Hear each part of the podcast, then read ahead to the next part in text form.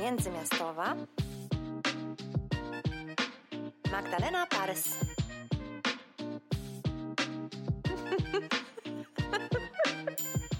Witam Was bardzo serdecznie w 34. odcinku podcastu Międzymiastowa ze słonecznego, z wiosennego Berlina pisarka Magdalena Parys, której rozmowy krążą wokół najróżniejszych tematów świata, głównie polityki, literatury, sztuki i mediów, ale dzisiaj uwaga, niespodzianka. Nie wiem, czy to często praktykowane, myślę, że nie, dlatego tym bardziej pasuje to do międzymiastowej. Otóż zaprosiłam dzisiaj do podcastu inny podcast. Podcast w podcaście. Podcast, którego słucham regularnie, z wielką radością od kilku miesięcy, nie, właściwie chyba jeszcze dłużej, a mianowicie podcast amerykański. Większość z Was na pewno już o nim słyszała, bo pnie się w rekomendacjach i topkach podcastowych niezmiennie wzwyż i zyskuje coraz to nowych słuchaczy. Bardzo przystępny i równocześnie nowatorski, niekonwencjonalny sposób informuje o najnowszych wydarzeniach politycznych w Stanach Zjednoczonych, ale także szerszych zjawiskach społecznych i kulturowych. Autorami tego podcastu są Łukasz Pawłowski i Piotr Tarczyński. Pierwszy odcinek nadali w październiku zeszłego roku, na miesiąc przed wyborami prezydenckimi, o których wiedzieli, jak sami piszą, że niezależnie od ostatecznego wyniku odmienią one Stany Zjednoczone.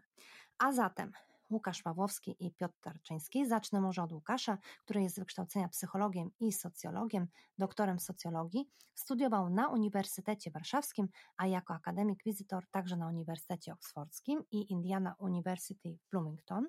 E, polską i amerykańską polityką zajmuje się od ponad dekady. O Stanach Zjednoczonych pisał m.in. dla Polityki, dla Onetu, dla Wirtualnej Polski i Tygodnika Powszechnego. W ostatnich siedmiu latach był sekretarzem redakcji, a potem także szefem działu politycznego w tygodniku Kultura Liberalna. Uwielbia The West Wing i dobre przemówienia amerykańskich polityków. I jak samo sobie napisał, kiedyś zostanie polskim John Favreau. Nie i nie chodzi tu o aktora. Natomiast Piotr Tarczyński jest amerykanistą, historykiem, tłumaczem, studiował na Uniwersytecie Jagiellońskim i Uniwersytecie Warszawskim, napisał doktorat o Richardzie Nixonie i niegodziwych, fikcyjnych prezydentach w amerykańskiej popkulturze. Na szczęście jeszcze przed nadejściem Donalda Trumpa. Przełożył wszystkich ludzi prezydenta i kilkanaście innych książek. Pisuje o amerykańskiej polityce, m.in. do Tygodnika Powszechnego, Kultury Liberalnej i Okopres. Lubi serial Whip Stevena Colberta, gry komputerowe i książki Faulknera. I razem z mężem, Jackiem Denelem, pisuje kryminały retro o galicyjskim Krakowie. To tyle, jeśli chodzi o parę szczegółów z życia naszych znakomitych gości. Przyznaję się bez bicia, że ściągnęłam ich życiorysy ze strony internetowej, bo sami są bardzo skromni i niechętnie y, mówią y, zbyt wiele o sobie. Przyznaję się też do kolejnej rzeczy. Słucham głównie podcastów niemieckich i tylko kilka polskich, w tym właśnie ten, na który właśnie tak niecierpliwie czekam co sobota, czyli na podcast amerykański Piotra i Łukasza y, i postanowiłam E, słuchając tych podcastów, że przybliżę Wam ich trochę z innej strony i po prostu zaproszę do nas do międzymiastowej. Będę takim wprowadzającym podręcznikiem do ich e, tych amerykańskich e, głów, tak sobie założyłam. Zobaczycie, czy to wyszło. Próbowałam więc wyciągnąć z nich podczas rozmowy parę innych informacji niż tylko Ameryka i Ameryka. No i przybliżyć Wam nowych nestorów, komentatorów polityki zagranicznej. No ale to nie było wcale takie łatwe. E, przez chwilę czułam się, jakby mnie ktoś wrzucił do ich podcastu, do bytu amerykańskiego. Próbowałam trzymać ich amerykański poziom, ale tak się rozkręcili w pewnym momencie, że właściwie macie kolejny odcinek ich podcastu, a ja tam sobie dopływam do nich z tego Berlina i próbuję coś uszczknąć z nich prywatnego. A na koniec jeszcze dorzucę, e, że my, czyli nasz podcast Międzymiastowa, spotykamy się i słuchamy dopiero za cztery tygodnie a nie za dwa. Naszą gościnią, już zdradzę, będzie wspaniała Inga Iwasiów, a dlatego za cztery e, tygodnie, bo zaczęłam pisać książkę, felietony w związku z tym, no i no, po prostu zaczęłam pisać jeszcze więcej niż do tej pory, w związku z tym muszę poświęcić temu trochę czasu, a doba niezmiennie ma tylko 24 godziny. Będziemy nadal się spotykać, słuchać siebie, ale przez następne miesiące już z cyklu co czterotygodniowym, a tymczasem u nas dziś podcast amerykański. Dzień dobry. Dzień dobry, dobry wieczór, cześć. Dzień dobry wszystkim, tu Bruksela. Dzień dobry, tu Katarzyna Tupylewicz ze Sztokholmu. Dzień dobry Magda. Dzień dobry, tu Bartek Fetysz. Wy dziewczyny, tu Magda. Dzień dobry, jestem tu naprawdę, na żywo. Dzień dobry. Dobra, dzień dobry, chyba mnie nie słychać. Dobra, jeszcze raz. A czekaj, bo mamy odpowiedzieć. Dobrze, to, to Aha, weź tutaj mów, co planujesz. Dobrze. Okej, Było. jeszcze raz, No przepraszam. dobrze, nie, nie szkodzi. O może, no, okej. E, Dzień dobry. Dzień dobry. Dzień dobry. E, Bardzo się cieszę, że przyjęliście zaproszenie do Międzymiastowej. No to cóż, e, zaczynamy.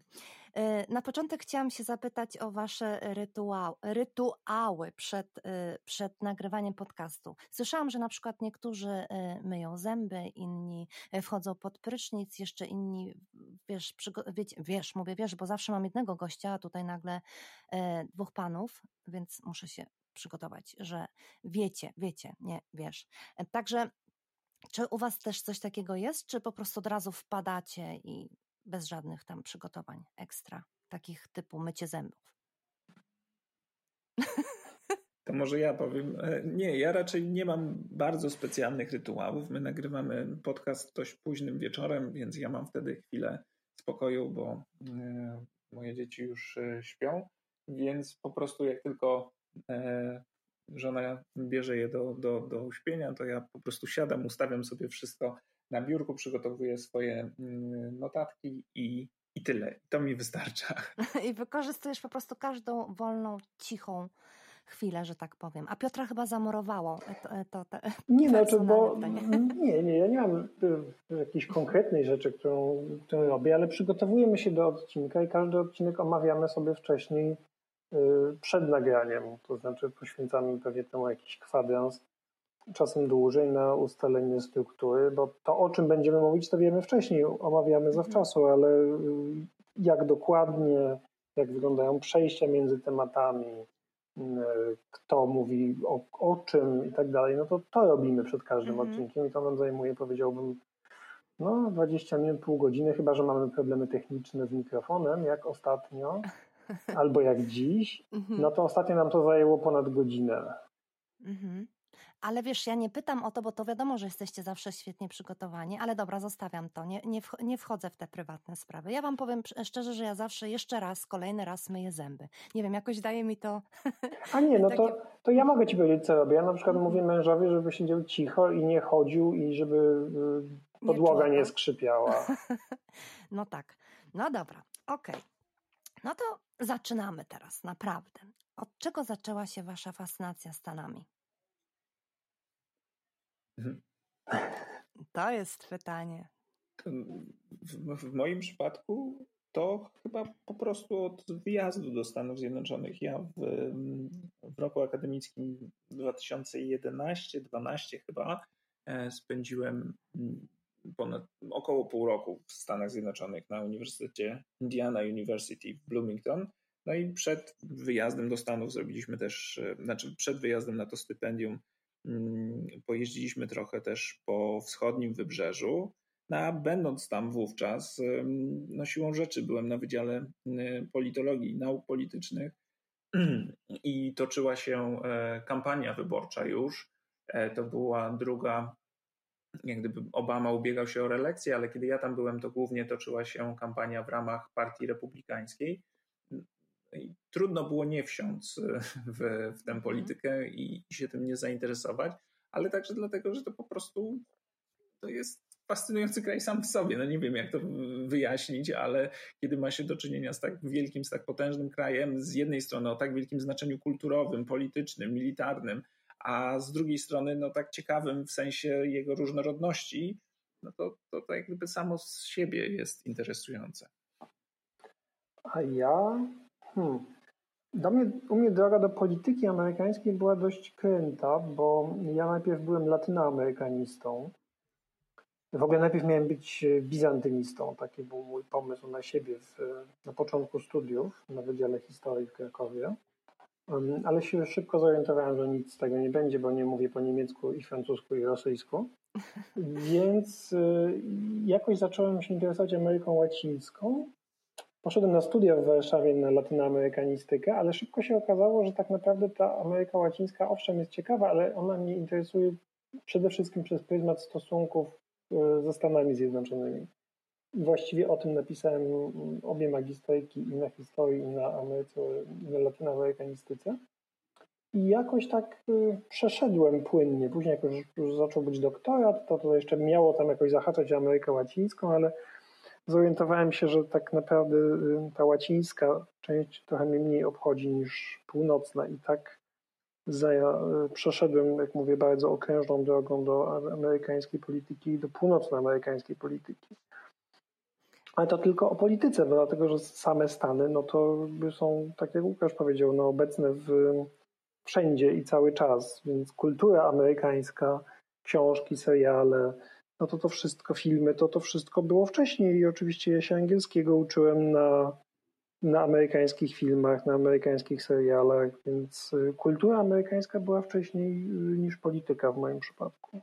Czyli je, jeśli chodzi o język, to nie było tak, że od razu fascynacja e, w szkole, że zafascynował was ten język w szkole, tylko bardziej e, przez seriale, przez książki i raczej takie samouctwo, że tak powiem. Wiesz, ja nie miałem angielskiego w szkole, bo A, okay. w mojej podstawówce y, był tylko jeden język obcy w tamtych czasach, więc to był niemiecki, mhm. z którym mi nie wyszło. I później dopiero w liceum. Więc ja angielskiego się uczyłem wcześniej prywatnie, to znaczy rodzina jakoś bardzo dbała o to, żeby, mhm. żebym się nauczył angielskiego, więc miałem jakichś prywatnych nauczycieli, studentów pewnie, którzy udzielali mi korepetycji. Później dopiero w liceum przyszła chyba jakaś taka porządna szkoła językowa, y, ale nie, to nie jest ze szkoły wyniesione, nie. Mhm. A u ciebie, Łukaszu, y, jak było z angielskim? Ja się uczyłem angielskiego, mm. nie amerykańskiego, więc mm -hmm. uczyłem się bardziej właśnie na, na przykładach pewnie brytyjskich. E, ale nie, niekoniecznie było tak, że wraz z angielskim przyszła fascynacja kulturą amerykańską. Ja się uczyłem mm, języka po prostu, bo uważałem, że to jest mi potrzebne, ale fascynowała mnie bardziej wtedy e, zdecydowanie kultura brytyjska i, i, i, pod tym kątem raczej wykorzystywałem, ale także no, siłą rzeczy, no, tak jak wspomnieliśmy, ten, ten popkultura amerykańska także jest wszędzie, czy to piosenki, czy to seriale i, i ten angielski się przydawał do tego, żeby sobie coś e, przy okazji przetłumaczyć i trochę zrozumieć więcej. Mm, ale polityka amerykańska i w ogóle Stany Zjednoczone to przyszło w moim przypadku trochę później właśnie, mm, no tak przede wszystkim po tym wyjeździe mm, mhm. do Stanów Zjednoczonych, gdzie przy okazji tego, że studiowałem na tym Wydziale Politologii, to jeszcze wykorzystałem ten, ten wyjazd do tego, żeby zrobić trochę wywiadów dla, dla kultury liberalnej, gdzie, gdzie wtedy pisałem.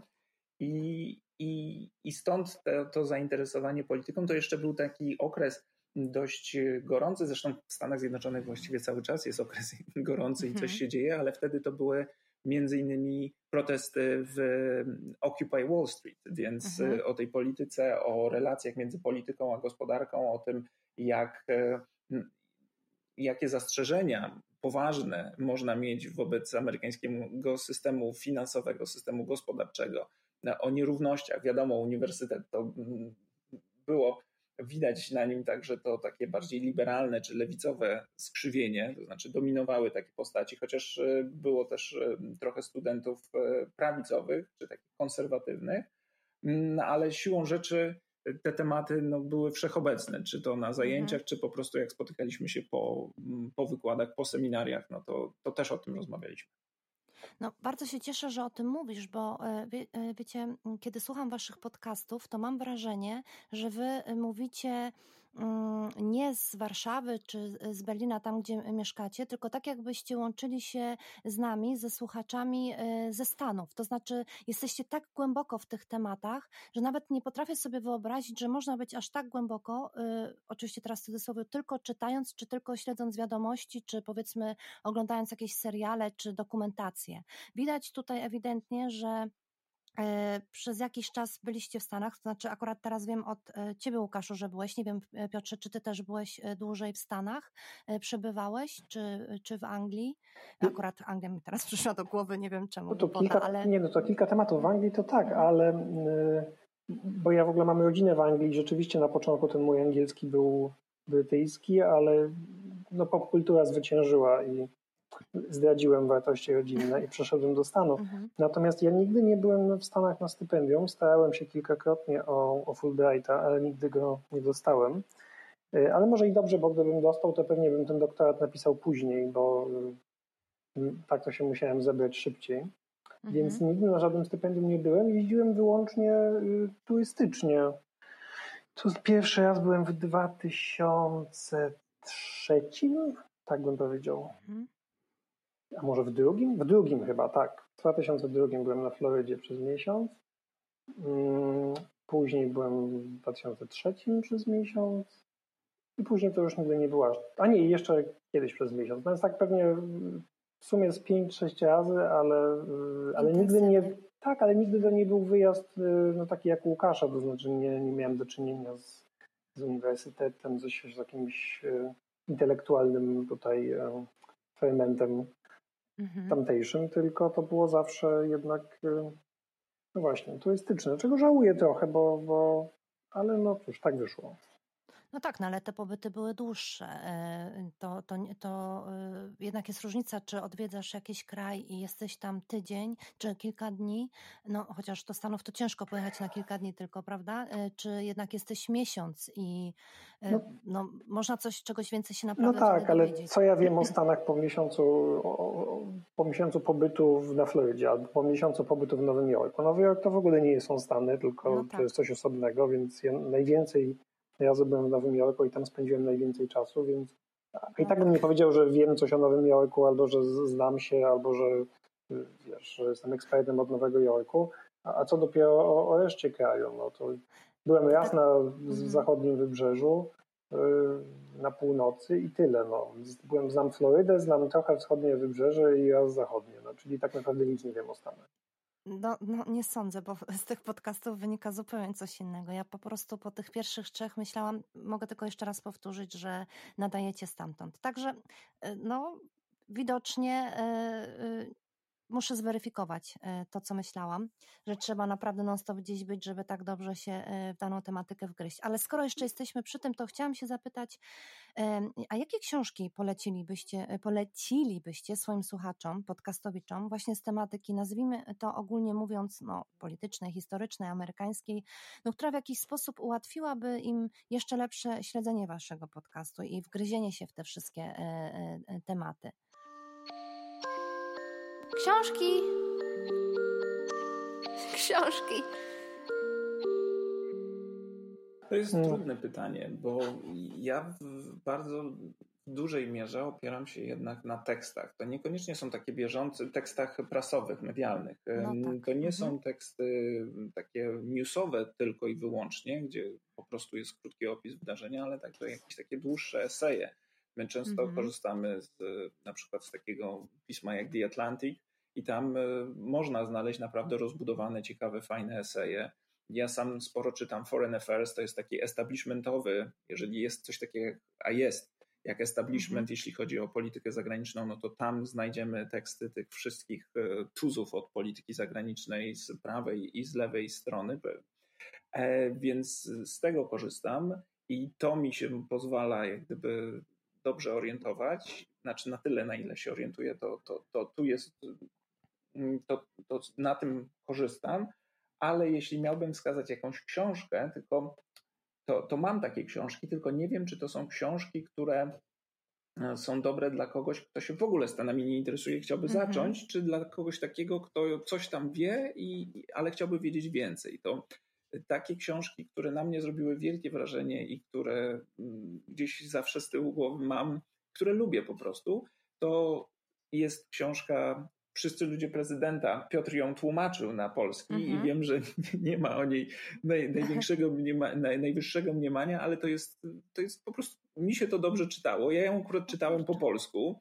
E, w, w tłumaczeniu Piotra nie, nie zwróciłem wtedy uwagi, że to on to zrobił, ale lubię tę książkę i, i mm, Mogę zaraz powiedzieć też dlaczego, ale to jest na pewno fajna rzecz, ale taka, mhm. która pozwala lepiej zrozumieć współczesne Stany Zjednoczone, to podałbym dwie, które na mnie zrobiły duże wrażenie. To jest The, The New Jim Crow, czyli to jest książka Michelle Alexander, taki mm, o tym, o o inkarceracji w Stanach Zjednoczonych, czyli o tej niesamowitej liczbie więźniów w Stanach Zjednoczonych i o tym, jak, mm, jak skrzywiony jest ten amerykański system penitencjarny czy amerykański system sprawiedliwości, jak karze jednych bardziej, a innych mniej i jakie tam są różnego rodzaju patologie. Ale już sama ta informacja o tym, jak wielu więźniów w Stanach Zjednoczonych jest w przeliczeniu na jednego czy na 100 tysięcy mieszkańców i jak ten system działa, to jest już bardzo fascynujące. To jest, to jest fascynująca lektura. A druga rzecz to by była e,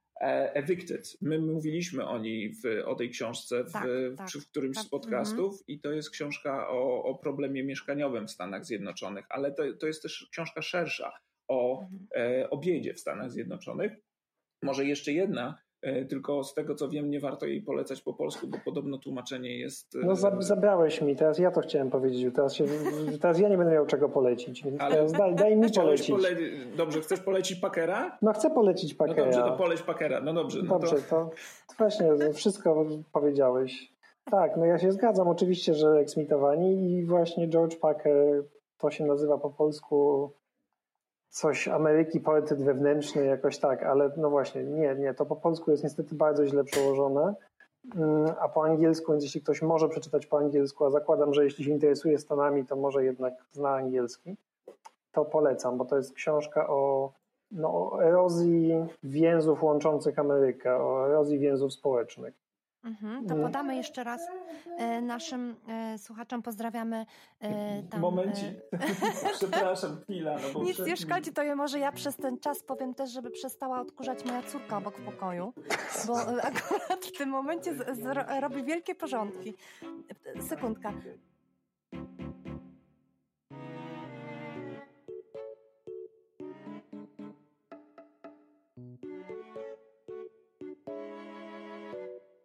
No dobrze, a skoro jesteśmy przy książkach, e, to jeszcze jedno pytanie o książkę. E, mm, Jak podobała się Wam książka Obamy? Oczywiście, o ile już ją e, czytaliście, mam na myśli tę ostatnią jego książkę. I czy podzielacie zachwyt e, niemieckich czytelników i krytyków? Bo Obama od miesięcy, naprawdę od miesięcy, nie schodzi z pierwszego miejsca listy bestsellerów w Niemczech. I to nie jest tylko lista bestsellerów Szpigla, ale też wszelakich różnych księgarni, bo jak wiadomo, tych list bestsellerów jest zawsze bardzo dużo. E, No i tak, ja znam tylko z punktu widzenia e, niemieckiego, jaka jest reakcja. Jak to wyglądało w Ameryce i jak Wam się ta książka spodobała? To ja po prostu może zacznę, bo ja jej nie czytałem. One są u mnie na stosiku do przeczytania. Y, Liczyłem na to, że uda mi się ją przeczytać y, w lutym, ale luty dobiega końca, a ja jej nawet nie wziąłem do ręki. No tak, ona jest, to jest cegła olbrzymia. No właśnie, teraz czytam inną cegłę i też mi to zajmuje dłużej niż się spodziewałem, więc y, liczę na to, że Obama mm, no, Wybaczy. w tym roku, że się uda, ale no. A Łukasz czytał, więc proszę bardzo Łukaszu. No cóż, e, Mhm. Może od pozytywów to się oczywiście dobrze czyta, bo Obama dobrze pisze, więc y, ja ją czytałem y, po angielsku. Nie wiem, jak to będzie w polskim tłumaczeniu, ale po angielsku to, to się czyta szybko, sprawnie. To jest ciekawe y, miejscami. Szczególnie dla mnie interesujące są te momenty, kiedy on odpisuje jakiś swój tok myślenia politycznego, kiedy podejmuje y, takie, a nie inne decyzje, za które teraz y, jest, jest Mhm. krytykowany. Na przykład, kiedy idzie na współpracę z republikanami, chociaż dookoła ludzie mówią mu nie, nie rób tego, nie próbuj, bo oni i tak nie chcą z tobą współpracować. Chodzi tylko o to, żeby mm, twoje projekty skompromitować albo zyskać trochę czasu i później oskarżyć cię o nieudolność. E, Kiedy jest ciekawe są dla mnie e, opisy także oczywiście samej kampanii, jak to wygląda z jego perspektywy, tej inwazji na prywatność. Nie wiem, no jest jeden taki fragment, o czym nie zdawałem sobie z tego sprawy, że w pewnym momencie kampanii, ze względu na liczbę też gruźb, jakie Obama dostawał, dostał ochronę Secret Service, ale w ramach ochrony Secret Service y, wstawiano na przykład, wstawia się takie szyby kuloodporne, Mhm. które ustawia się dookoła jego łóżka, tam gdzie on śpi w hotelu. W ogóle nie, nie, nie, nigdy o tym nie myślałem, ale nawet coś takiego jest e, w ramach, e, w ramach tej ochrony. Więc to, to są ciekawe dla mnie historie i ciekawa opowieść. Natomiast jeżeli chodzi o sam ton tej książki, to ja mam takie wrażenie, że hm, mówiąc brutalnie, Obama się trochę zdezaktualizował. Jeżeli ja go widziałem, w, kiedy go widziałem w kampanii wyborczej na rzecz Bidena teraz, to oczywiście Mhm. występował świetnie, te przygotowane, te y, przemówienia były bardzo dobre, a na tle Trumpa, no to przypominało nam, e, przynajmniej mi przypominało, kim może być prezydent i jak można tę funkcję pełnić. Mm, I, i kim, jaką rolę może odgrywać ktoś, kto aspiruje do e, tego najwyższego urzędu. Oczywiście Obama nie aspirował, tylko działał na rzecz Bidena, ale jednocześnie swoimi występami przypominał to, co robił sam jako prezydent. E, Ale z drugiej strony ten jego nacisk na, to zabrzmi trochę brutalnie, ale taki nacisk na współpracę, na chęć sięgnięcia właśnie do drugiej strony, wiarę w to, że polityka może być e, taką, takim wspólnym dążeniem do, do lepszego świata i to przekonanie, że ten świat coraz lepszy jest, to mam wrażenie, że, em, że to trochę nie współgra z obecnymi oczekiwaniami, że to świetnie się sprawdziło w 2008 roku i nadal ja wierzę, tak jak Obama, że polityka może być lepsza lub gorsza i, i można, może wydobywać z ludzi trochę to, co dobre i, i to, co najgorsze, ale wydaje mi się, że teraz ten jego, to jego wezwanie do takiej współpracy, do, do, mm, tak, do współpracy ponad podziałami, to trochę nie współgra z obecnymi nastrojami, że teraz Amerykanie chyba chcą przede wszystkim, czy, przede, czy wyborcy Partii Demokratycznej, szybkich, zdecydowanych, wyraźnych działań i realizacji tej agendy, o którą dopominają się e, coraz głośniej od, e, od kilku lat. No i widać to przesunięcie Partii Demokratycznej w, w, trochę w lewą stronę, że postulaty, które kiedyś wydawały się radykalne, obecnie nie weszły do mainstreamu i i w związku z tym ta, ta opowieść Obamy właśnie o tym poszukiwaniu centrum, konsensusu, wyciąganiu ręki do, do drugiej strony, e, e, gotowości pójścia na ustępstwa, ona no, nie współgra mi z, tym, z tymi nastrojami, które widzę, wi- widzę teraz. Takie mam wrażenie. Okej, to jest nieprawdopodobne, jak różnie można przeczytać e, jedną książkę. Oczywiście tutaj jest niesamowity banał, ale ja w ogóle nie zwróciłam na to uwagi. Ja zwracałam uwagę na przykład na zupełnie inne aspekty. Ale dobrze, zostawmy to, to przy okazji jakiejś innej o tym porozmawiamy, bo nasz podcast wtedy będzie trwał pewnie z dwie godziny, e, a to, e, a jednak no nie powinien. Ale skoro już jesteśmy tak głęboko w tej polityce, e, to, to może przejdźmy już do tej e, polityki. Ja od razu zastrzegam sobie, że jestem waszą słuchaczką i kompletnie oczywiście się na tej polityce amerykańskiej nie znam tak jak wy, nawet nie wiem, w jednej dziesiątej, ale zaintrygował mnie ostatnio pewien artykuł, który przeczytałam e, w, w, niemieckim, e, w niemieckiej gazecie Die Zeit, e, że e, największe szanse na, na, na zajęcie miejsca Trumpa ma w tej chwili Josh Hawley. Mam nadzieję, że dobrze wymawiam wszystko. I autorka nadała mm, temu artykułowi taki intrygujący tytuł, nazwała ten artykuł Wnuk Trumpa. No i oczywiście nie chodzi tutaj o to, że jest to wnuk Trumpa, ten nasz cały Josh, tylko chodzi o to, że Josh Hawley Holly jest młody, ma dopiero 41 lat, jest przystojny, zawsze bardzo e, taki, przy, przepraszam, muszę to powiedzieć, taki dość przylizany, empatyczny i mówiąc najogólniej to taki intelektualista z sukcesami do tego obyty, lepiej wykształcony, ale uwaga, o wiele bardziej wyrafinowany niż Trump. Zawodowiec, który praktycznie każdy krok ma dokładnie przemyślany, wręcz wystudiowany i dlatego według tej autorki jest jeszcze bardziej niebezpieczny ni- y, niż Trump. Nazwała też ten y, artykuł tak następny rebel. Tak brzmi podtytuł tego artykułu. Co wy sądzicie na ten temat? Bo ja byłam przerażona. Bardzo dużo miejsca zajęła w gazecie Die Zeit ta analiza je- jej i to przypuszczenie, że on naprawdę ma wielkie szanse na to, żeby zostać prezydentem za 4 lata. No my karierę Josha Holeya obserwujemy, bo rzeczywiście to jest taka postać partii republikańskiej, mm, o której jest głośno ostatnio i o jego ambicjach prezydenckich się już mówiło od pewnego czasu. On zresztą się jakoś niespecjalnie kryje, że, że chciałby być prezydentem. Mm, No i faktycznie y, widać jak on nie jest zbyt subtelny w tej kwestii, to znaczy też widać jak jest jego pomysł na siebie. Znaczy no, chodzi o przejęcie wyborców Trumpa rzeczywiście. Y, On liczy na to, że Trump nie wystartuje w 2024 z rozmaitych powodów i że on przejmie tę bazę Trumpa. W związku z tym jest najbardziej, najwierniejszym z wiernych. Mm, On protestował przeciwko y, zatwierdzeniu głosów elektorskich i to już nawet po tym, jak y, atakujący wdali się do Kapitolu, usunięto ich, wrócono do procedury zatwierdzania głosów. a Hawley i tak dalej protestował przeciwko uczciwości wyborów i wyborowi Bidena. Mm, teraz jest najwłaściwie jedynym senatorem republikańskim, który głosuje przeciw każdej nominacji do gabinetu Bidena. Hmm. Po prostu każdego nominata nowego prezydenta głosuje przeciw. I ewidentnie to jest jego strategia, być największym obstrukcjonistą i czołowym wrogiem Bidena. Mm, tylko czy to mu się opłaci? W bazie na pewno. To znaczy, jestem przekonany, że zwolennicy Trumpa, zwolennikom Trumpa się to podoba. Pytanie tylko, że no właśnie wyborów w Stanach nie wygrywa się wyłącznie przekonaniem przekonanych i przekonaniem swojej, swojej bańki, tylko trzeba też trochę tych wyborców centrum pozyskać. I nie wydaje mi się, żeby to była najlepsza metoda.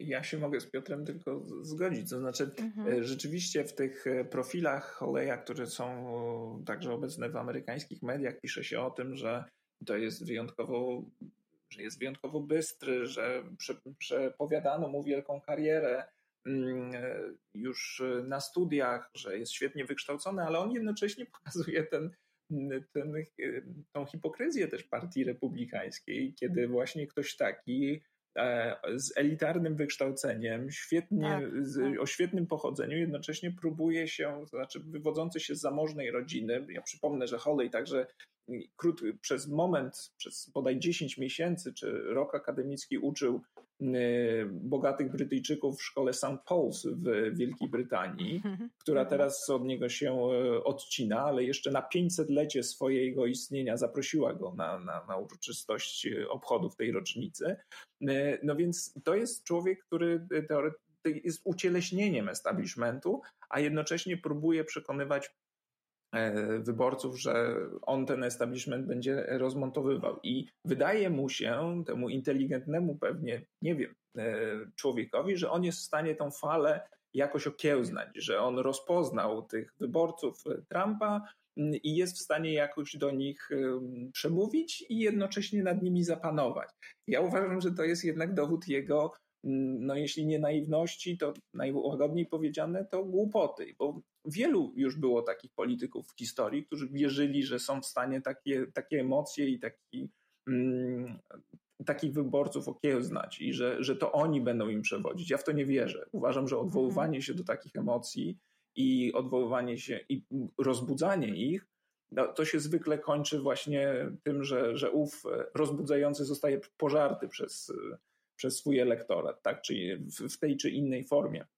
I ja nie wierzę, że nad tym się da zapanować i uważam, że to, co on robi, jest skrajnie ryzykowne. Ja nie widzę dobrego wyjścia z e, tą drogą, którą on próbuje, próbuje pójść, czyli e, radykalizować, odwoływać się do tego elektoratu z nadzieją, że jakoś najwyraźniej później uda mu się nad nim zapanować. Nie, później polityk staje się niewolnikiem tego elektoratu. Tak, takie jest mhm. moje zdanie.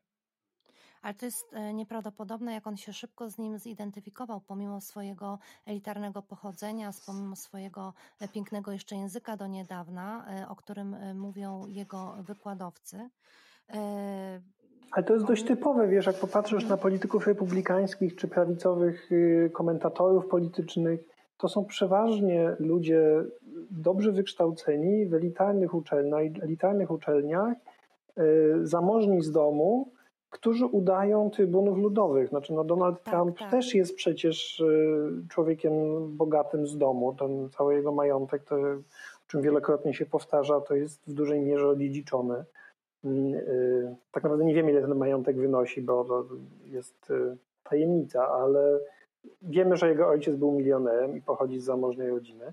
Ale jak popatrzysz na, no nie wiem, czołowego, prawicowego mm, nie chcę używać słowa dziennikarza, ale komentatora Fox News, Tuckera Carlsona, mm -hmm, który też podobno ma ambicje prezydenckie i dokładnie w tym samym nurcie co Josh Hawley, więc to nawiasem mówiąc też jakby to, to nie jedyny człowiek, który ma ten pomysł. Oni wszyscy będą ze sobą rywalizować. No to też jest człowiek z zamożnej rodziny, yy, milioner z domu i jakby ich jest cała masa takich tak, tak ludzi, tak, którzy udają trybunów ludowych, że oni najlepiej rozumieją wykluczoną klasę, klasę ludową Y, a sami mają miliony i tak naprawdę tą klasą mhm. ludową gardzą. Tylko wiesz, co mnie tutaj przeraziło, że e, ktoś, kto no jakby już pomijając całą jego e, przeszłość, która w ogóle nie zapowiadała tego, że on pójdzie w tym kierunku, tak jak wspominają, ciągle wracam do tych jego wykładowców, ponieważ autorka tego artykułu z nimi wszystkimi się skontaktowała i oni są e, jakby bezbrzeżnie non-stop w szoku, co się stało z ich studentem i z ich wielką nadzieją i człowiekiem, który no, no na wszystko się zapowiadał, tylko nie na to, y, kim dzisiaj jest. Chodzi mi o jego język, że on zradykalizował, że właściwie wydawało nam się niemożliwe, żeby puszczać tweety jeszcze gorsze niż, e, niż Trump, a tu się okazuje, że on y, y, potrafi to zrobić, że potrafi ten swój e, elitarny język odłożyć na bok i nagle posługiwać się takim, że właściwie to Trump już by teraz się mógł e, tego od niego uczyć. Przynajmniej tak wyczytałam z tego. Nie, tu wydaje mi się, że jednak nie. To znaczy, że, że, że to nie jest gorzej niż Trump i że okay. ciągłe narzekanie, że jest coraz gorzej, nie, to jest ten sam nurt, wydaje mi się, w amerykańskiej polityce, na amerykańskiej prawicy. Mhm. Y, tylko my po tej drugiej stronie lubimy sobie powtarzać, że to idzie, że, że jest, znaczy to prawda, partia republikańska się radykalizuje coraz bardziej, jest coraz gorzej, ale język, jakiego oni wszyscy używają, jest, wydaje mi się, dość podobny i nie wiem, czy należy tutaj mm, tak oceniać, że wiesz, język Josha Holeya jest jeszcze gorszy niż język y, Donalda Trumpa, a język Donalda Trumpa był jeszcze gorszy niż język Gingricha. To jest jakaś y, wypadkowa po prostu no, tego, co się dzieje i w ogóle ogólnego jakiegoś zeitgeistu, więc Właśnie, no może w tym momencie jeszcze raz polecę e, wasz ostatni podcast, e, który e, można usłyszeć na Spotify'u i zresztą nie tylko na Spotify'u. Tam bardzo dużo mówicie o tym. Bardzo ciekawy jest to odcinek, poświęciliście go prezenterowi radiowemu.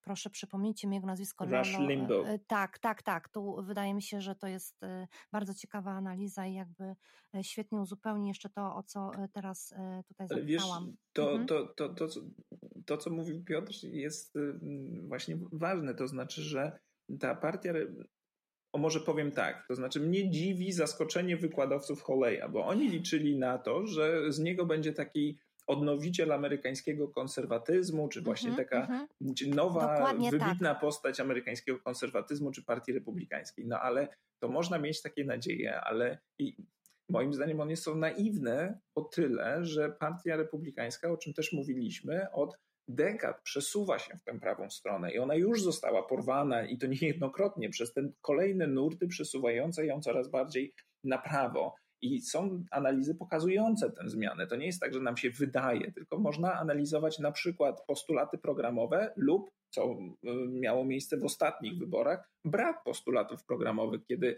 Partia Republikańska uznała, popierając Trumpa, że po prostu popiera Trumpa i nawet nie ma jakiejś platformy programowej.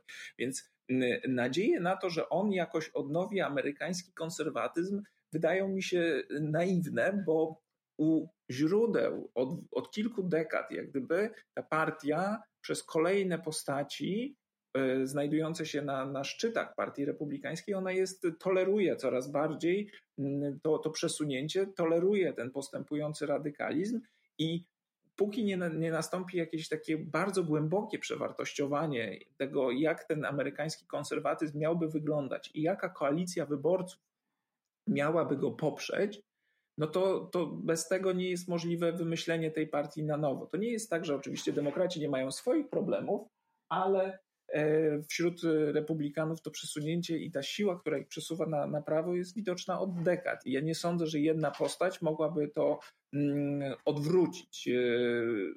Dużo łatwiej jest pójść z prądem i to zrobił, e, to zrobił Holly. To, to co jest w nim rzeczywiście nie, nie, bardziej niebezpieczne i w tym bym się mógł zgodzić, to znaczy fakt, że on ma świadomość tego, jak działa państwo, to znaczy wie, mhm, jakie instytucje tak. są ważne i co ma, jakie jak gdyby bezpieczniki można wyłączyć, żeby przejąć większą władzę. Tam tego nie ma, bo, bo, bo go to nie interesuje i, i się na tym nie zna i nie potrafi i w ogóle się tym nie zajmował. On próbował wszystko osiągnąć z pozycji siły, to znaczy tylko i wyłącznie groził, że kogoś nie poprze albo poprze kogoś innego i domagał się bezwzględnego posłuszeństwa. Jeżeli ktoś ma większą świadomość tego, jak działa państwo, to i jednocześnie takie, takie plany, żeby przejąć e, więcej władzy, no to rzeczywiście może być w tym bardziej skuteczny. W tym bym się zgodził.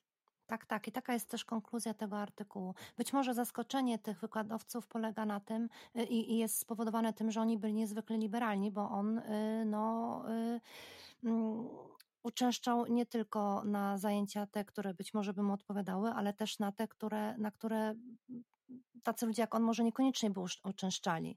A on właśnie zawsze motywował e, swoją chęć udziału w tych zajęciach tym, że chce zobaczyć, jak myśli inna strona. On chce ich zrozumieć. On chce zrozumieć, jak oni myślą. No, Więc to, to jest, jest coś, czego Trump nie miał i rzeczywiście Dokładnie. Holly jest e, na pewno niebezpieczniejszy, jeśli mu się uda, ale e, jak mówię, konkurencja tak. za, 4, za 3 lata będzie większa. On nie jest jedyny, który ma taki pomysł. Poza tym wydaje mi się, może naiwnie tak myślę, ale że wydarzenia z 6 stycznia jednak jakoś wstrząsnęły. Nie mówię o partii republikańskiej, bo ten prawicowy elektorat się tym zachwyca, ale ja mówię o centrum, o tym centrum, które będzie decydowało o wyniku wyborów, e, o nielicznym, niewielkim centrum, ale y, jeśli ono nie zapomni przez 4 lata, do czego doszło w 6 stycznia i do czego prowadzi radykalny język i próba pokierowania rozwścieczonym e, elektoratem Trumpa, która jest skazana na porażkę, no to ja nie widzę przyszłości dla takiego polityka jak Holly, bo po prostu to jest e, zbyt niebezpieczny człowiek i myślę, że elektorat centrowy sobie z tego zdaje sprawę. Mhm. Ale może jestem naiwny, może tutaj rzeczywiście tym razem ja jestem nadmiernym optymistą. Zazwyczaj Łukasz jest w naszym, e, w naszym podcaście tym optymistycznym głosem, a ja raczej pesymistycznym, no ale no ale skoro mówimy teraz o, o, e, no, zawsze jakoś się kończy na tych republikanach, oni nas jakoś tak e, fascynują, bo są takimi jakimiś, nie wiem, orbitami e, odległymi, to ja jeszcze zapytam o jedną postać, o której dość często też wspominacie w swoim podcaście. Chodzi tutaj o naszą panią no, o Taylor Green, nowej gwieździe republikanów i, i, i, przeczytałam taki artykuł w Szpiglu, natrafiłam tam na e, takie ciekawe stwierdzenie. Ci e, autorzy tego artykułu o niej, ale no właśnie o niej, bo o niej nie można aż tak bardzo dużo powiedzieć poza tym, że e, no ale dobrze, to zaraz e, Wam zostawię, bo jakby nie chcę e, odbierać i interpretować czegoś, na czym się tak dobrze nie znam. Mogę tylko powiedzieć, jakie e, zostawiły, jaki zostawił artykuł wrażenia na mnie i, i te różne konkluzje. No i oni tam y, uważają, że utrzymują, że jej kariera związana jest ściśle y, stricte właściwie e, z upadkiem lokalnego dziennikarstwa, e, e, zaniechaniem inwestycji kompletnym w lokalne media i pozostawienie właśnie na tych prowincjach medialnie ludzi samym sobie, co oczywiście sprzyja popularności przypadkowym figurom takim jak ona, no i ruch QAnon. I skojarzyło mi się to bardzo oczywiście z tym, co się ostatnio wydarza w Polsce i z, waszym ostatnim, z waszymi ostatnimi odcinkami. Co myślicie na ten temat? Y, czy rzeczywiście można postawić taką tezę, czy jest ona bardzo uproszczona? Hmm. Łukaszu? Znaczy, y, teza o tym, że y, upadek... Przepraszam, że jeszcze mhm. wejdę w słowo i powiem wam, dlaczego właśnie Szpiegel się tak nad tym rozwodzi. Rozwodzi się tak nad tym, bo oczywiście w Niemczech te lokalne media nadal są bardzo silne. Oczywiście, że ludzie mniej już czytają prasy papierowej i wszyscy jakby żyją w internecie i w komputerze, ale jednak ta prasa lokalna w Niemczech jest niezwykle silna. Stuttgart ma swoją bardzo silną gazetę, jest Rheinische Post i tak dalej. Są e, lokalne dzienniki, które są e, częściej cytowane niż na przykład sama Die Zeit czy Die Welt. No dobrze, ale to ty mhm. na tym wiesz lepiej. Czy to nie jest tak, to jest pytanie, nie teza, tak, tak. że w Niemczech lokalne dzienniki, lokalne gazety i w ogóle lokalne media mają jakieś wsparcie państwowe na przykład? I e, że tak, one tak, są, no. nie są wyłącznie przedsięwzięciem prywatnym, ale są jakoś no właśnie, są wspierane przez państwo? Subwencje. To znaczy, że nie, y, musiałabym się dokładnie w to wczytać, ale myślę, że myślę, że tak, że mogło no bo się o coś takiego. W Stanach nie masz publicznych no tak. mediów de mhm, facto. No tak. W związku z tym wszystkie te lokalne gazetki są uzależnione od, od reklam i od rynku. No i zmiana rynku medialnego w ostatnich powiedzmy w 30 latach, a i od przyjścia internetu zwłaszcza, no to jakby to zbiera swoje żniwo i media lokalne w ogóle w Stanach i media się zmieniły, o czym zresztą mówiliśmy w jednym z odcinków. Mhm. No, no owszem, w Stanach są takie para publiczne media, to znaczy to jest, jest PBS, tak, które, ale, ale to nie jest coś, co może zastąpić te setki lokalnych gazet wcześniej istniejących. To znaczy ten upadek prasy lokalnej to jest rzecz, o której się mówi jako jedną z przyczyn takiej radykalizacji polityki i mm, też ucieczki w, w właśnie w takie wojny kulturowe, tak? No bo nikt nie kontroluje no tak. już tego, co się dzieje no lokalnie, w związku z tym to, to, co organizuje wyobraźnię, to są takie, takie tożsamości plemienne na poziomie całego państwa, a nie, a nie lokalne sprawy, które ludzi mogłyby może bardziej łączyć i, i interesować. To tak, to jest jedna z takich mm, jedno z takich wyjaśnień, ale ono na pewno nie jest kompletne. To znaczy, no nie można abstrahować od, e, nie wiem, no przemian. E, to, to Piotr o tym mówił o przemianach, mm, od przemian w elektoracie poszczególnych partii, tak? E, od tego, jak zmieniała się Partia Demokratyczna i Partia Republikańska w ciągu ostatnich kilkudziesięciu lat. O tym, o czym mówiliśmy na, w ostatnim e, odcinku, czyli o usunięciu też tej doktryny, doktryny sprawiedliwości czy doktryny uczciwości pod koniec lat 80., która zakładała, że media mają przedstawiać e, obie strony konfliktu, czy obie, czy poglądy różne na daną kwestię, a nie tylko forsować jedną, e, jedną wizję. Kiedy to usunięto, no to pojawiły się też takie postacie jak Rush Limbaugh, o którym mówiliśmy, czyli ten niezwykle popularny radiowiec mhm. E, i one jakby też wyciągnęły e, wielu, znaczy trafiły do bardzo wielu odbiorców, forsując już bardzo taką jednoznaczną swoją wizję świata.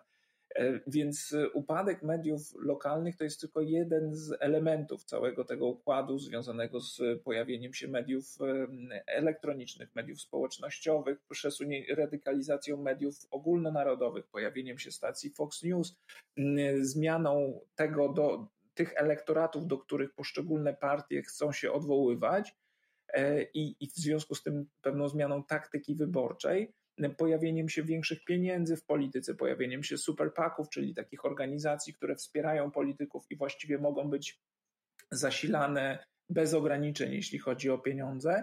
A także to ostatnio się pojawia taka ciekawa rzecz, i to Piotr na to też zwracał uwagę w którymś z podcastów, że mm, rośnie też znaczenie takich małych donorów. E, że nie tylko ci mhm. bogaci milionerzy przelewają pieniądze i wymagają czegoś za te pieniądze, które, które przelewają, ale pojawiają się też ci mali donorzy, to, to znaczy ludzie, którzy dają 20, 50 dolarów, ale jest ich bardzo dużo.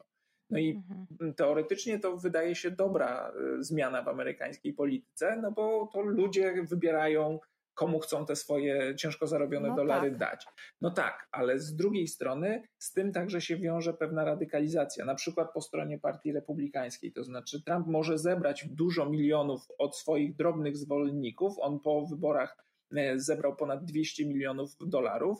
No ale to są ludzie, to są bardzo często ci najbardziej zaangażowani i najbardziej radykalni, którzy później nie odpuszczą, jeżeli Trump nagle zacząłby e, czy, czy próbowałby być takim bardziej centrowym. I to dotyczy tak samo Trumpa, ale jeszcze w większym stopniu dotyczy na przykład lokalnych kandydatów na kongresmenów, którzy mhm. dostają od takich ludzi pieniądze i oni nie mogą się im później sprzeciwić, bo to oznacza dla nich polityczną Sprze- katastrofę. Tak, I nawet jeśli kierownictwo partii chciałoby trochę bardziej centrowego podejścia, to jest stały konflikt w amerykańskiej polityce, zwłaszcza w partii republikańskiej, że kierownictwo partii, ten establishment partyjny myśli raczej w kategoriach jak wygrać, jak przekonać do siebie segmenty elektoratu i tak dalej, i tak dalej. Nawet jeśli on też się przesuwa w prawo, no to myśli bardziej pragmatycznie, a z kolei y, baza partyjna, ale też lokalne oddziały partii są znacznie bardziej y, radykalne i jest tak od lat 60. co najmniej, jeśli 50.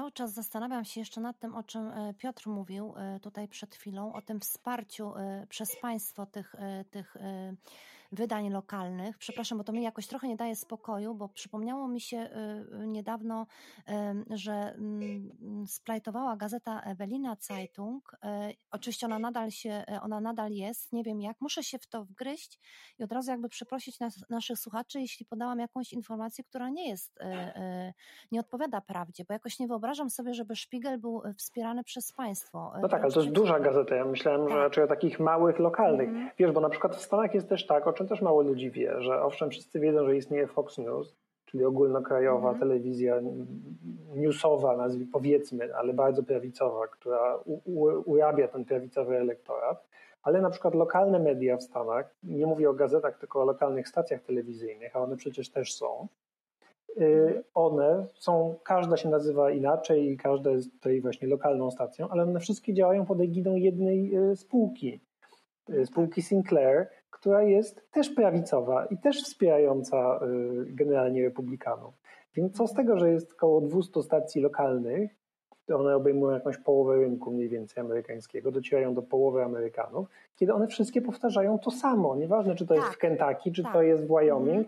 ale to jest dokładnie ten sam przekaz z góry przez firmę Sinclair y, nakierowany. To zrobiło się o tym głośno za czasów prezydentury Obamy, bo oni wtedy zrobili się troszkę tak jak Polsce, radykalniejsi i, zaczęli atakować rząd otwarcie. Y, Więc ta, te lokalne media teraz w Stanach, mówię o tele, lokalnych telewizjach, to jest pewna iluzja pluralizmu. Mhm.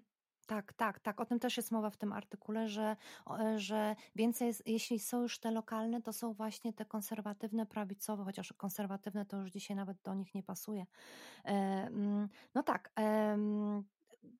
W każdym razie zastanawiam się też, czy nasze lokalne w Polsce e, media miały kiedykolwiek jakieś wsparcie, bo to są jednak takie, widzisz, pytania, e, które się nasuwają e, podczas takich rozmów.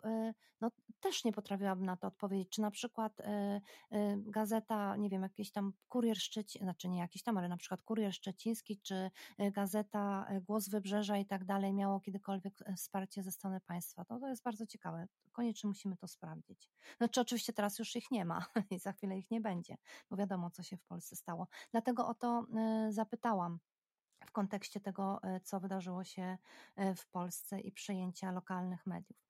No a teraz już nie wiem, czy się słyszymy? Słyszymy się, tak? Słyszymy, słyszymy się, dobra, się. tak.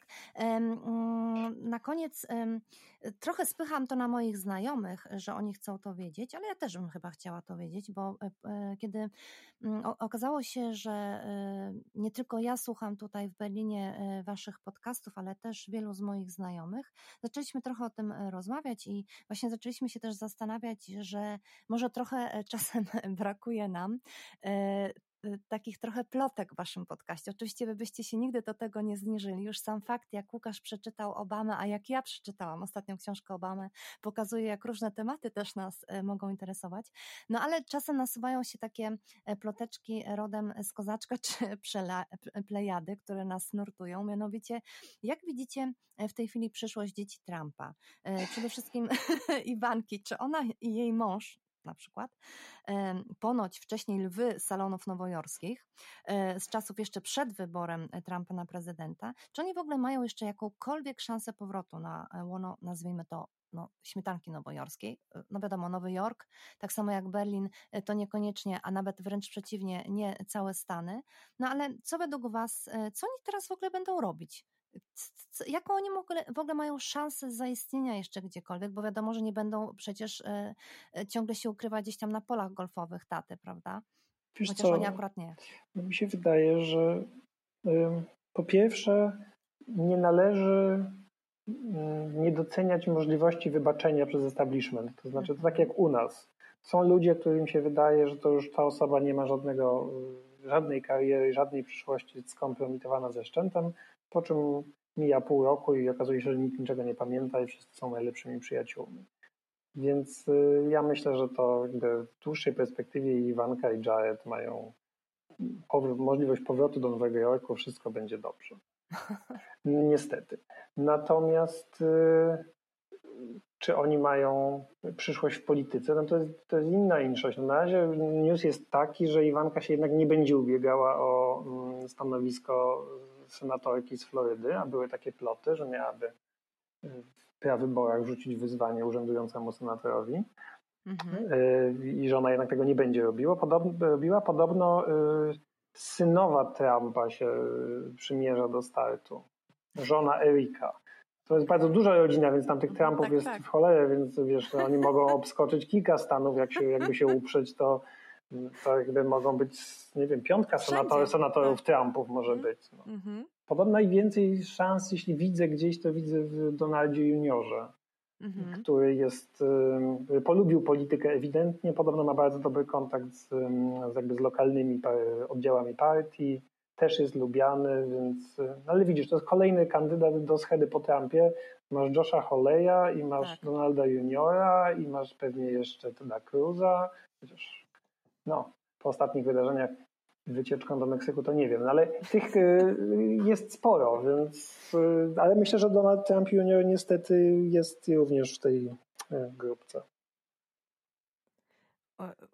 Łukasz, a co ty myślisz? Moim e... zdaniem hmm? to, to, właśnie to trzeba rozróżnić, to znaczy powrót na, na łono z salonów, jakkolwiek je rozumieć, a powrót do polityki. Wydaje mi się, że, czy wejście do polityki w przypadku części z nich, wydaje mi się, że to nie będzie takie proste, to znaczy czym innym jest zdobycie prezydentura, czym innym jest zdobycie jakiegoś stanowiska no typu kongresmen, co jest chyba najłatwiejsze w bezpiecznym hmm. okręgu, czym innym jest także już zdobycie stanowiska senatora, no bo tu jednak konieczne jest zwycięstwo na, w całym stanie, ale tak, no pewnie takiemu Donowi juniorowi czy e, Iwance Trump byłoby to, byłoby, byłoby to możliwe. Tylko pytanie, co później, nie? To znaczy, no można nadal E, jakoś próbować kapitalizować tę, tę popularność ich ojca, ale oni nie mają tych cech jednak, które ma ich mhm. ojciec. To znaczy na pewno nie Iwanka, e, być może Don Junior bardziej, tu z Piotrem się zgadzam, ale, ale, ale nie wiem, czy to się tak da jeden do jednego powtórzyć. To znaczy po prostu wejść w buty ojca i spróbować jeszcze raz e, zagrać tę samą melodię, za którą ludzie pójdą. Wiesz co, oni są do tego przyzwyczajeni, no bo to jest taka rodzina, no, w której dziedziczysz status, dziedziczysz pieniądze, więc oni myślą, że to jest szalenie proste. Tak podejrzewam, jakby tutaj psychologizować tak, tylko, troszkę. Tylko, tylko, że to nie jest prawda, bo oni są leniwi do tego wszystkiego. No właśnie, bo o Trumpie można powiedzieć bardzo wiele złych rzeczy, co, co robiliśmy, ale on, to co jest fascynujące, to jest i dla mnie przynajmniej, to jest ta jego nie, niespożyta energia, to znaczy on mówi głupoty. Wstańka. Mhm. Tak, on mówi głupoty i mówi rzeczy straszne, ale jednak mówi je z niespożytą energią. No, on jest rzeczywiście idealnym kimś, kogo po, po, po angielsku nazywa się tym con artist, czyli takim mhm. oszustem. To znaczy on, po, jakby mu powiedzieć, że ma do sprzedania e, nie wiem, lodówki na Antarktydzie, to by sprzedawał te lodówki i zachwalał, że jest to produkt, którego absolutnie wszyscy tam potrzebują. E, więc e, i robił to z niespożytą energią, mówiąc, że, mówiąc, że są najwspanialsze i, i na pewno się każdemu przydadzą. I potrafi to robić. I on jakby sam wierzy w to, co mówi, nawet jeżeli mówi ewidentną nieprawdę, to mówi to z, no, z takim e, przekonaniem. Kocha się słuchać. Tak, kocha się słuchać i z niesamowitym przekonaniem, z niesamowitą energią. No ten człowiek ma jednak pod 80 lat już, a, a jego taka, taka energiczność jest, jest naprawdę fascynująca. No tak, ale tylko, Więc że poczekaj, to jest energiczność się... tylko w prowadzeniu kampanii, już nie w tak, rządzeniu. Tak, tak, oczywiście. To znaczy energiczność w zdobywaniu popularności, czy w zdobywaniu, czy do, domykaniu jakichś deali, e, które uznaje za korzystne dla siebie. E, I, i, i, w tym jest rzeczywiście fascynujący. O, niestety, przepraszam, e, trzeba będzie. Już, Jaśku, już tata idzie. No niestety muszę, to, tą swoją wypowiedź skończę. Dobrze.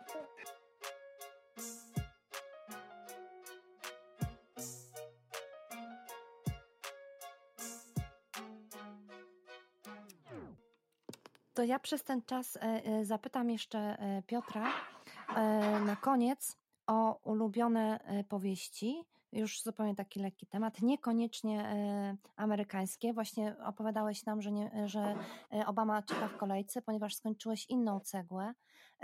Co to za cegła? To nie będzie fascynujące, bo obawiam się. Tak, tak. Czytam historię. Uwaga, czytam historię umiarkowanych republikanów w latach 60. Więc jak sama widzisz, jest to temat dość niszowy. Myślę, że nie mogę go polecić wielu czytelnikom w Polsce. E, akcja, akcja jest powolna. Słuchaj, Bohaterów jest wielu, e, no ale nie ma happy endu, to się niestety źle wszystko skończy, więc e, i, i ma to z 500 stron, więc, więc to właśnie teraz czytam. Rozumiem. Ja bym bardzo chciał przeczytać jakąś powieść. Przyznaję, że, że kusi mnie.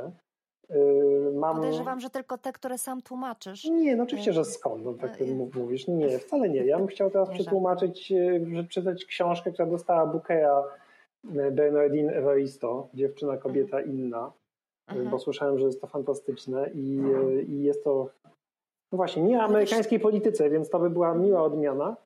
Ale wiesz, ja mówiąc te, które tłumaczysz, to nie w tym sensie, że tylko te chcesz czytać, tylko po prostu, że w związku z tym, że wciąż siedzisz w tych republikach, po prostu w tej polityce naprawdę, mm, no to y, masz pewnie czas głównie, żeby, no nie wiem, zająć się czymś innym, mm, chyba tylko jak zawodowo na ciebie to spada, prawda? No ale może jest Trochę jakaś... Tak jest, to znaczy wiesz, są różne okresy w pracy, to znaczy są takie, że rzeczywiście mogę się zabrać za coś, poczytać dla przyjemności, a takie, że nad czymś intensywniej pracuję, tak jak teraz. I, i po prostu no nic, no te książki są pilniejsze niż rozrywka, więc e, a- a przymierzamy się z Łukaszem do, nie wiem czy to mogę powiedzieć, ale mm, do pracy nad czymś, Mhm. więc e, na, na, na, do pisania, więc i tak tyle, tyle zostawię, więcej nie powiem. Mhm. Ale powiem Ci, że przydałaby się nam, e, słuchaczom, taka książka właśnie, e, e, no powiedzmy wasza, e, która właśnie jest jakimś takim czymś osobnym i towarzyszącym też podcastom. To znaczy, e, ja zdradzę tutaj słuchaczom, tym, którzy e, być może dopiero od któregoś odcinka zaczęli was, wasz, was słuchać, albo dopiero zaczną po naszym dzisiejszym podcaście, że tak naprawdę, jeśli zacznie się od pierwszego podcastu, to wchodzi się w tę e, amerykańską e, politykę, w tę Amerykę w ogóle, tak jak wy o niej opowiadacie, no e, jak w masło. To znaczy ja o połowie rzeczy nie wiedziałam, a dzięki wam dowiedziałam się tylu rzeczy, sięgnęłam też po książki, które polecacie. E, e, No jest tam parę takich książek, które rzeczywiście w tych tłumaczeniach nie są najlepsze i pewnie trzeba sięgnąć po oryginały. No ale jest to e, fascynująca przygoda. A jeszcze, jeśli byście obdarowali nas dodatkowo jakąś pozycją książkową, wprowadzającą bazą i tak dalej, no to byłoby naprawdę fantastycznie. E, No, no, ja jestem wielką entuzjastką Waszych e, podcastów i powiem Wam e, tak na koniec, że mm, ona mnie ratuje od tej strasznej polityki polskiej. To znaczy, za każdym razem, jak myślę, że już pukamy od spodu dna w Polsce, to słucham Waszego podcastu. I myślę, że jest jeszcze gorzej. E, I myślę sobie jedny, wcale nie jest tak źle, kurczę, jest jeszcze, jest, gdzieś jest jeszcze gorzej. To znaczy, oczywiście jest to słaba pociecha, ale w tych kiepskich, pandemicznych czasach jest to taką lekką pociechą. Schadenfreude, tak? Że u nich jest jeszcze gorzej. Schadenfreude, Boże, no takie y, jedyny wyraz, który funkcjonuje na całym świecie tylko w języku niemieckim i w dodatku Niemcy są z tego niezwykle dumni, nie wiem czemu. No to świetny wyraz, świetne określenie. Tak. No tak, Stany Zjednoczone są duże, więc też dużo większych i, i wielu jest, wiele jest takich postaci, które u nas, e, które wydają się, że, że, że, że nawet wykraczają poza naszą skalę tolerancji, jeśli chodzi o, o politykę, a, a ta Marjorie Taylor Greene, o której wspomniałaś, Mhm. to jest rzeczywiście nasze takie nowe odkrycie partii republikańskiej i pewnie znak, w którym kierunku ta partia pójdzie po tym, co się ostatnio dzieje i, i wydaje się, że oni są skazani na pożarcie przez, przez tego rodzaju radykałów. Y, Coś, co się wydawało absolutnie niemożliwe mm, kilka lat temu, no teraz jest normą. To znaczy, kiedy my opowiadamy o tych ludziach, że oni wierzą, że to Żyd, Ży- Rothschildowie, czyli żydowscy bankierzy, palą Mhm. lasy w Kalifornii za pomocą laseru z kosmosu, no to nie żartujemy, tylko naprawdę tak jest. E, Albo, że demokraci czy aktorzy z Hollywood to są to są, posta- to są kanibale i, i, i pedofile, którzy jedzą dzieci po to, żeby przedłużyć sobie życie. No, no wierzą w to. Y, Widziałem nawet taki wywiad y, w CNN, y, który prowadził dziennikarz tamtejszy, jedna z gwiazd CNN-u, Anderson Cooper, z którym rozmawiał e, który rozmawiał z takim byłym QAnonowcem i zapytał go, czy wy naprawdę wierzycie w to, że demokraci to właśnie kanibale i pedofile. On powiedział, wiesz Anderson, ty też tam jesteś, to znaczy jesteś też jedną z tych postaci, o której wierzyliśmy, że, o której ja wierzyłem, mówił ten wywiadowany, że, że właśnie zjadasz dzieci i po to, żeby przedłużyć sobie życie, więc to było niesamowite, jak się tego słucha. E, No i nie- No ale przyznasz, że Anderson Cooper wygląda bardzo młodo. Oczywiście i niezmie- tak, to, to oczywiście e, tak, Stephen Colbert, czyli taki Mój ulubiony, mój absolutnie late, late ulubiony. night show comedian, nie wiem jak to się mówi, bo u nas nie ma tego formatu, Mhm, y, tak, czyli tak. taki to jest połączenie no, takiego show komediowego czy, czy talk show, ale także z, połączone z jakąś analizą polityczną i tam są nie tylko, tam jest dużo żartów, ale są też konkretne informacje. No, można sobie wyciągnąć, oczywiście przefiltrowane tak, żeby, żeby to było zabawne. No to właśnie Colbert śmiał się, że Anderson Cooper byłby także jego jednym z pierwszych podejrzanych, bo on się nie starzeje. Ale, ale, jakaś... ale, to znaczy to przesunięcie i to, co staje się normą teraz jest czymś absolutnie, co, co jeszcze do niedawna byłoby nie do zaakceptowania i w ogóle jest nie, byłoby niewyobrażalne. No, no tak, a równocześnie jak się obserwujesz historię Ameryki w ostatnich 70 latach, nie musisz do tego czytać tej cegły, którą teraz ja czytam, no to widać, że to jest cały czas ten sam proces, a wszyscy są cały czas zaskoczeni. Znaczy historia partii republikańskiej, historia amerykańskiej prawicy to jest zawsze to samo. Przychodzą jacyś radykałowie, centrum mówi, ojej, jakie to śmieszne, spróbujmy ich wykorzystać, może się nam to do czegoś przyda. Radykałowie przejmują partię, centrum jest zaskoczone, że radykałowie ich zjedli. Mija 10 lat, czy tam ileś, przychodzą kolejni radykałowie i atakują tych, którzy kiedyś byli radykałami, a teraz są centrum. I wszystko się powtarza i to jest już któraś po prostu wersja tego samego. I wszyscy są za każdym razem zdziwieni, ale jak to możliwe? Przy czym to jest najbardziej powtarzalny po prostu proces w amerykańskiej polityce. Nie ma czegoś takiego, co powtarzałoby się z taką regularnością. Tylko teraz jest taki problem, że ci właśnie, wracając właśnie do tych kuanonowców, y, y, i z jednej strony to się, tak jak ty mówisz, Piotrze, rozlewa y, i, i powtarza co 10 lat, ale kuanonowcy, no niestety, jakoś mam wrażenie, zawojowali też ostatnio świat, bo kiedy wchodzę na YouTube i widzę wypowiedzi niemieckich Jezu, ja nawet nie wiem jak ich nazwać, jakiś to jest odłam amerykański. No właśnie e, ten odłam, e, to, e, to oni twierdzą to samo. Nawet widziałam takich, mm, jak, jak żeby ich nazwać, to są faszystowscy ezoterycy, uwaga, tak, którzy śpiewają różne pieśni, jak się w nie wsłuchasz, to słyszysz tam, że właśnie Merkel również żywi się dziećmi, wypija krew noworodków i tak dalej. No wiem, wiem, chodziła naprzeciwko do ołtarzu pergamońskim, na ołtarzu pergamońskim tak, składać tak. dzieci w ofierze, wiem. Tak, tak. Ona mieszka naprzeciwko. I początkowo myślałam, że tutaj chodzi o jakąś satyrę, że to jest może jakiś kabaret. No jednak w Niemczech tak miałam prawo myśleć, ale kiedy już opuszczam telewizję publiczną, czy no, tę normalność w cudzysłowie e, i wchodzę na YouTube i oglądam to, co oglądają rzesze, miliony no, Niemców, no to niestety tam odbywa się dokładnie to samo. I przypominam też delikatnie, że zanim e, szturmowano e, Kapitol, no to jednak doszło tutaj w Niemczech też do podobnych zjawisk. Co prawda nie wleźli do środka, do Reichstagu, ale wymachiwali tymi swoimi Reichsburga flagami. Niezwykle niebezpieczne też środowisko milieu i y, próbowali no, zrobić to samo, co później y, y, zadziało się w kapitalu, tylko byli niezorganizowani. Tak, a QAnon jest popularny w Niemczech, bo to tak, też czytałem, że nawet widziałem transparenty QAnonowców na manifestacjach w Berlinie przeciwko obostrzeniom pandemicznym, więc tak, to tak. rzeczywiście pewna nowość, że no tak, że to. Prasa lokalna też tu nie pomaga, jak widać. Wiesz? No właśnie, więc jak no widzisz, to, to, może jednak to nie jest wszystko wina nie, mediów i braku mediów, bo w różnych warunkach mhm. pojawia się to tak. samo zjawisko. No to jeszcze Łukasza poprosimy na koniec o tę jego, e, e, e, bo wybył na moment, kiedy Piotr opowiadał nam o swojej ostatniej cegle, którą czytał.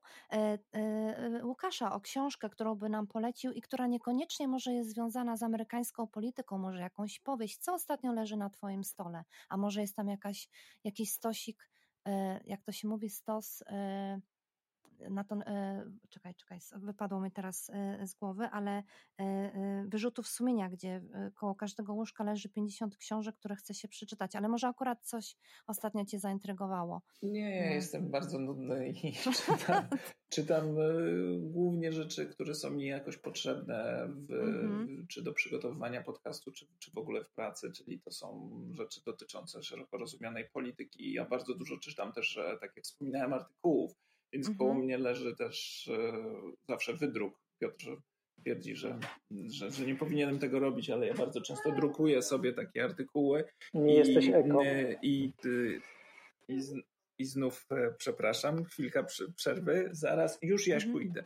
E, to jeszcze raz powiem, więc koło, koło, mojego łóżka zwykle leżą wydrukowane artykuły, które mam do przeczytania, a także książki, które jakoś wiążą się z tym, co robię, czyli w jeżeli miałbym powiedzieć, co chciałbym przeczytać niezwiązanego ze Stanami Zjednoczonymi i co jest takim moim wyrzutem sumienia, to to jest e, ludowa historia Polski Leszczyńskiego, którą mam nawet tutaj obok siebie, jak siedzę i z wami rozmawiam i, i chciałbym się do niej zabrać, no ale mam Obamę, chciałbym skończyć Jill Lepore, którą wiem, że Piotr skończył, a ja nie, czyli yes. to jest także historia Stanów Zjednoczonych, dobrze oceniana. Mam także inne książki, które, które leżą, to są na przykład reportaże z Czarnego, z tej serii mhm. Które lubię. Mm, kilka przeczytałem, ale nie wszystkie, a są takie, które mnie interesują. Więc e, niestety jest tego sporo. Mam też jakieś książki niedokończone na Kindlu, poświęcone także radykalizacji Partii Republikańskiej. Więc jak widać, to jest e, ciągle ten sam obszar, ale najzwyczajniej w świecie to mnie, to mnie ciekawi. Bo to rzeczywiście ludzie chyba sobie nie zdają sprawy, mam wrażenie zawsze, że my owszem słuchamy audycji radiowych czy podcastów, czy czytamy książki, ale my przede wszystkim, to jest i Łukasz i ja, my czytamy kolosalne ilości prasy, to znaczy tak. mhm. Y, właśnie tych nie tylko gazet, ale też tych czasopism, magazynów nie wiem, ile tego jest, y, się robi w tygodniu tekstu, ale jestem przekonany, że my w tygodniu czytamy dwie książki, tak by to pewnie zebrać mhm. razem do kupy. To prawda, to znaczy te, te artykuły to są często naprawdę takie, jak to ktoś wziął, y, czy czytuje New York Timesa, to tam to wręcz jest aż irytujące, bo moim zdaniem te artykuły niektóre mogłyby być krótsze, ale jakoś nie chcą być, e, ale to są bardzo takie szerokie spojrzenia na przykład na, nie wiem, no, na propozycje Bidena dotyczące reformy mm, gospodarki. No to nie jest, czy, czy jakby wsparcia dla gospodarki. To nie jest tak, że nam się udaje o tym opowiedzieć e, w pięć minut. E, tak, tak. E, no dobrze, już idziemy na dwór. To... Musimy gdzieś podlewać roślinki. Także... No to wyjdzie... Oczywiście. Oczywiście. No, no Łukaszu, to naprawdę zwalniamy Cię już. Dziękuję bardzo, że poświęcili... Halo? Tak, jestem, jestem, tak, tak. jestem. Trzeba iść podlewać roślinki. E, tak jak e, twój synek tutaj e, powiedział. Zwalniamy cię. Jeszcze naprawdę widzę, że moglibyśmy kontynuować to i zrobić z naszego podcastu właściwie dwie części. Kto wie, czy tego jakoś nie postaram się zrobić. Ale rzeczywiście ta uwaga Łukasza teraz i twoja Piotrze, że czytacie dwie wielkie, potężne cegły składające się z artykułów prasowych. Nie, tego nie powiedziałem. Powiedziałem, że czytamy dwie książki w tygodniu A. myślę razem. Nie wiem, czy to są wielkie cegły, no ale to są A, naprawdę... Dobrze. Musiałby to kiedyś policzyć, wiesz, ile tak naprawdę mhm. tekstu jest y, tego, co czytamy. Przy czym dodajmy, nie wszystkie te rzeczy są potem potrzebne nie wszystko pamiętamy. Tak. To jest też taka kwestia filtrowania wiadomości, że musisz przeczytać, a potem się orientujesz, czy to było ci do czegoś potrzebne, czy nie. Oczywiście. Więc ale to jest też ale... dużo śmiecia, które my przyjmujemy, może nie pudelka, czy tam czegoś takiego, tak. ale, ale takich informacji, które wiesz, przelatują przez ciebie, przeczytałeś, ale wyciągnąłeś z tego jedno zdanie tak. i tyle.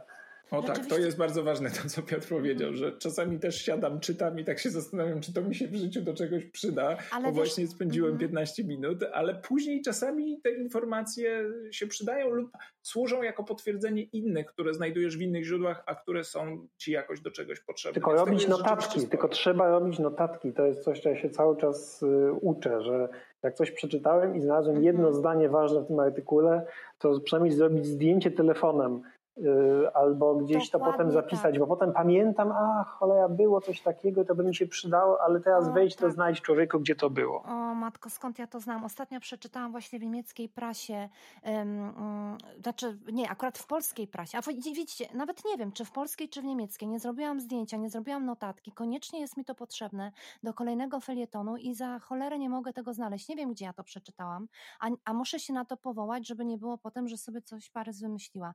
Zatem Rzeczywiście e, tak jest i e, przygotowywanie do podcastu, no, e, czy w ogóle nasze zainteresowania, czy wypowiadanie się w jakikolwiek sposób na trudne tematy, no, obliguje nas do tego, że, że no, te tony prasy czytamy. Ja nie wiem, ja w życiu nie czytałam tyle niemieckiej prasy i to właśnie papierowej, bo nie wszystko trafia do internetu, co w ostatnim czasie, tylko po to, żeby napisać, nie wiem, jeden czy drugi felieton. Także absolutnie doskonale Was rozumiem i nie zatrzymuję już, chociaż naprawdę chciałabym jeszcze zadać parę pytań, bo parę mi się nasunęło, ale po prostu zaproszę Was jeszcze raz. No trudno. No dobrze. Dziękujemy. Dziękujemy Ci bardzo. Dziękuję bardzo. Do usłyszenia. Do usłyszenia. Do usłyszenia. Do usłyszenia. Właśnie, e, e, ja będę Was na pewno słuchać w następną sobotę. Bye, bye.